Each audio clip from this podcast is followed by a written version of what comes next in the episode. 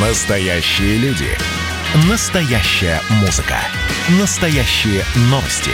Радио «Комсомольская правда». Радио про настоящее. 97,2 FM. эм.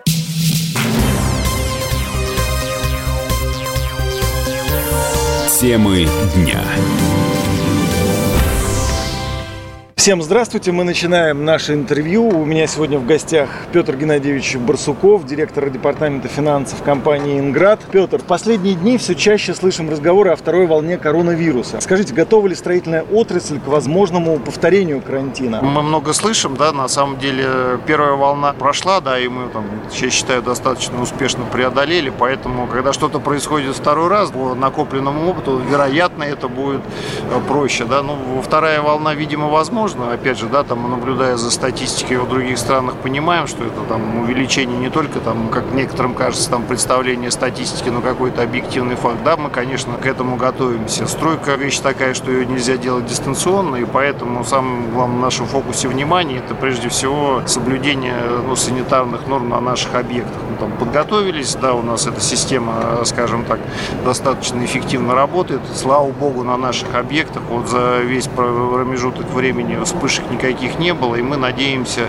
что нам удастся их избежать и в дальнейшем. Для любого производства это прежде всего обеспечение санитарных норм на месте. А как уже это опыт у нас уже есть, я думаю, что это пройдет объективно проще. Всегда страшно в первый раз. Эксперты отмечают, что на рынке сократилось количество игроков. Как вы считаете, причиной стал коронавирус или это итог перехода на механизм escrow финансирования? Наверное, не то, ни другое, а как всегда там третья часть, да, что там позиция государства и регулирование отрасли всегда было настроено на то, чтобы, скажем, несистемных и слабых игроков в отрасли было меньше, да, там переход на он там не являлся ни самоцелью, ни специальной вещью, да, поэтому это произошло, опять же, да, там в силу увеличения регулирования в отрасли.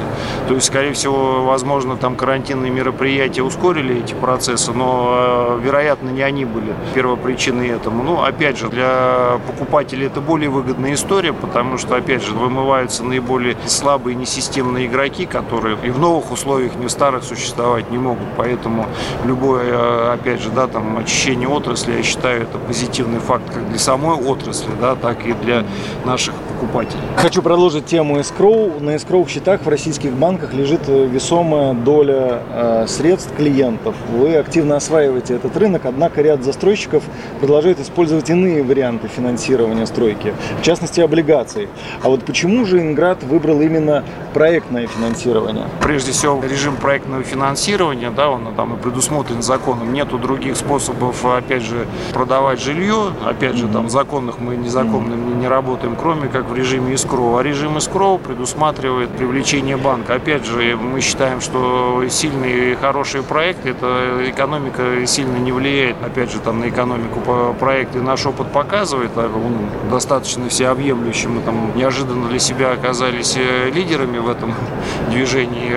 Опыта и с разными банками, и с разными продуктами показывает, что эта схема, э, скажем так, при хорошей внутренней организации достаточно эффективна. Да, по многим нашим проектам эффективная ставка, которую мы платим банку, она не превышает 1%. Да, то есть в любом случае застройщик эту историю там, спокойно переживает. Петр, по нашей информации, ваша компания планирует вернуться в малоэтажное строительство. Вот действительно ли эти проекты сейчас выгодны для девелоперов? Это прежде всего, скажем так, определенные пилотные проекты, но опять же, следуй за спросом, да, потому что, опять же, да, там целая куча обстоятельств к этому способствовала, в том числе и там вот эта ковидная история, которая предусматривала возможность удаленной работы. Опять же, там, по нашему мнению, там, вне зависимости, опять же, как ситуация будет развиваться, как нам кажется, что в любом случае достаточно большой массив сотрудников оставится на удаленной работе, и наверняка огромного пласта из них будет желание, скажем так, работать в условиях не многоквартирных домов, а в малоэтажке. Да, мы попробуем пилотные проекты на этом рынке сделать, если будет соответствующий спрос и соответствующий отклик, мы, несомненно, будем эту историю э, развивать. То есть, опять же, да, нам есть что предложить, и думаем, что наша концепция, которая разрабатывается нашим профильным подразделением, мне кажется, нам понравится покупателям. Если продолжать тему строительства жилья, что сейчас выгоднее строить для застройщиков? Комфорт или бизнес? Осваивать площадки в Москве или Подмосковье? Ну и расскажите в целом об окупаемости проектов. Ну, наверное, опять же, да, там э, каждая компания выбирает для себя свой путь. Выгодно, невыгодно зависит от того, каким земельным банком компания обладает. Вот у нас получилось так, что у нас достаточно удачные проекты, как и в Подмосковье, скажем так, в относительно эконом-классе, так и э, крепкий бизнес в Москве. Опять же, и на том, и на другом рынке можно эффективно работать. И сроки окупаемости, они приемлемы для наших акционеров и для кредитующих банков. То есть фактически по завершению девелоперского цикла, да, там окупаемость проекта происходит, и мы зарабатываем достаточное количество денег. Дальше, опять же, да, там каким образом эта история будет развиваться. Несомненно, московский рынок остается самым ликвидным и самым маржинальным на территории всей России, да, боюсь, наверное, и всей Восточной Европы. Он остается привлекательный как и с точки зрения как бы жилья, так и с точки зрения возможного инвестирования. И поэтому, наверное, наибольший выигрыш все равно получит тот, кто будет развивать очень интересный бизнес и комфорт-класс в Москве. Но при этом, опять же говорю, мы не забываем и достаточно успешно работаем в Москве. Опять же, ну, видимо, будет там конкуренция на московском рынке увеличиваться. Здесь, опять же, могут быть тысячу факторов. Э, какой там земельный банк, какие продукты может предложить, соответственно, застройщик и каким образом дальше будет развиваться ипотека. То есть здесь объем факторов большой, да, невозможно сейчас одновременно сказать. Да, мы сейчас видим достаточно большую активность покупателей там, в бизнес и комфорт-классе, да, это хороший момент, то, что доступная ипотека, мы считаем, очень сильно помогла как и покупателям, так и, соответственно, и застройщикам.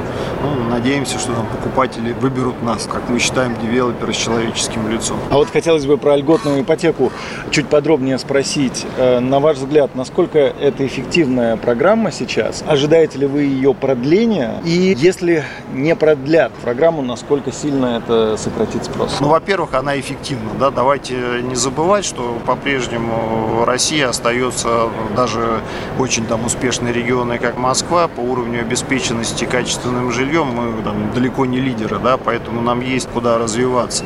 Это там первый момент. Второй момент, я говорю, жилье для российского человека, оно больше, чем жилье. Оно является там и предметом инвестирования, и подобием неким каких-то пенсионных программ и так далее и тому подобное. И когда, опять же, да, там наши граждане улучшают жилищные условия за счет льготной ипотеки, это хороший момент. Он хороший как и для потребителя, так и для застройщика. Там есть его некоторые критики, ну, мы там по понятным причинам не относимся к числу. Почему? Да, потому что льготная ипотека, чем, опять же, хороша, что у покупателя остается выбор. Конечный выбор всегда остается за ним.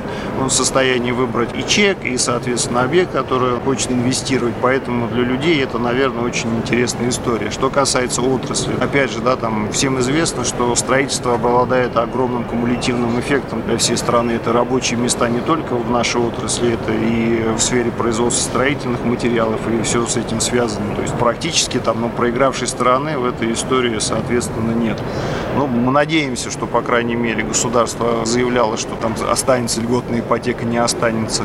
Непонятно, но, опять же, государство заявляет, и, по-моему, даже президент это заявлял, что наша задача остается, прежде всего, доступной и дешевой ипотека. Я думаю, к этому и будет идти, и в том или ином виде она останется. А понятно, а будет она там ходить либо через какие-то льготы, предоставляемые застройщикам, либо общая экономическая ситуация будет способствовать, либо будут какие-то государственные льготные программы. Там, по моему мнению, э, ипотека остается и драйвером, и доступным инструментом как для граждан, так и, соответственно, для нас, для застройщиков. А вот еще один вопрос все-таки. Если правительство решит не продлять льготную ипотеку, больно ли это будет для э, всей отрасли, для застройщиков? Ну, я думаю, что, опять же, да, там для кого-то это будет, вероятно, больно, да, но мы увидим, что ну, объективно, да, что в какой-то момент времени, вероятно, там э, спрос несколько уменьшится там в силу целого ряда объективных причин, даже сугубо эмоциональных, да, там люди, которые там привлекали вчера под, э, допустим, там меньше 6% возможность, да, кто-то еще там меньше, там дороже, видимо, заплатить не хотят. Но я опять же, да, я считаю, что это будет некий краткосрочный эффект, потому что глобально все заинтересованы в обеспечении доступной, прежде всего, ипотеки льготной, я прежде всего говорил доступной, mm-hmm. да, с момента как ее получения, с момента ее обслуживания, так и с момента располагаемых доходов граждан, чтобы они могли комфортно эту ипотеку оплачивать. То есть, отвечая на ваш вопрос коротко, да, мы видим там, наверное, краткосрочный негативный момент, вероятно, будет, да, ну, я думаю, что отрасль его в целом преодолеет. Спасибо. И подводя итоги нашего интервью, хотелось бы узнать, каким будет ваш прогноз о том, что ожидает отрасль в ближайший год-два? Ну, мы, по крайней мере, думаем, что в отрасли произойдет дальнейшая консолидация у крупных игроков. Мы, опять же, да, там считаем, что крупные несистемные игроки с этого рынка, там, в силу естественных причин, ну, просто завершаться проекта, наверное, будут уходить. На рынке останется, скажем так, несколько больших системных э, игроков. Это с точки зрения там, концентрации, да, что с точки зрения предложения, ну, он будет, наверное, жестко ходить в совокупности со спросом. Что касается там всех интересующих вопросов цен, да, то, опять же, да, так вот, э, мотивов, которые внутри отрасли, по моему мнению, лежат, они там не имеют сильных толчков к глобальному увеличению цен. Да. Скорее всего, они будут ходить за инфляцией, а инфляция уже находится, скажем так, внизу нашей досягаемости, и поэтому, ну, наверное, недвижимость по-прежнему останется таким защитным активом, прежде всего в инфляционных вопросах. То есть мы не видим там ни огромных всплесков вверх каких-то, чтобы там чего-то двигало, да, каких-то, кроме внешних шоков, так и возможности, скажем, там, к ее падению, либо связанные там с затовариванием рынка. То есть там в этих условиях там цены вряд ли кто-то сможет понизить, да, а повышать их э, там, в силу конкурентных и прочих причин, ну, кроме уже обозначенных мною факторов, ну, там тоже не существует. Рынок, слава богу, со стороны предложения тоже конкурент. Спасибо большое за интервью. Спасибо. Темы дня.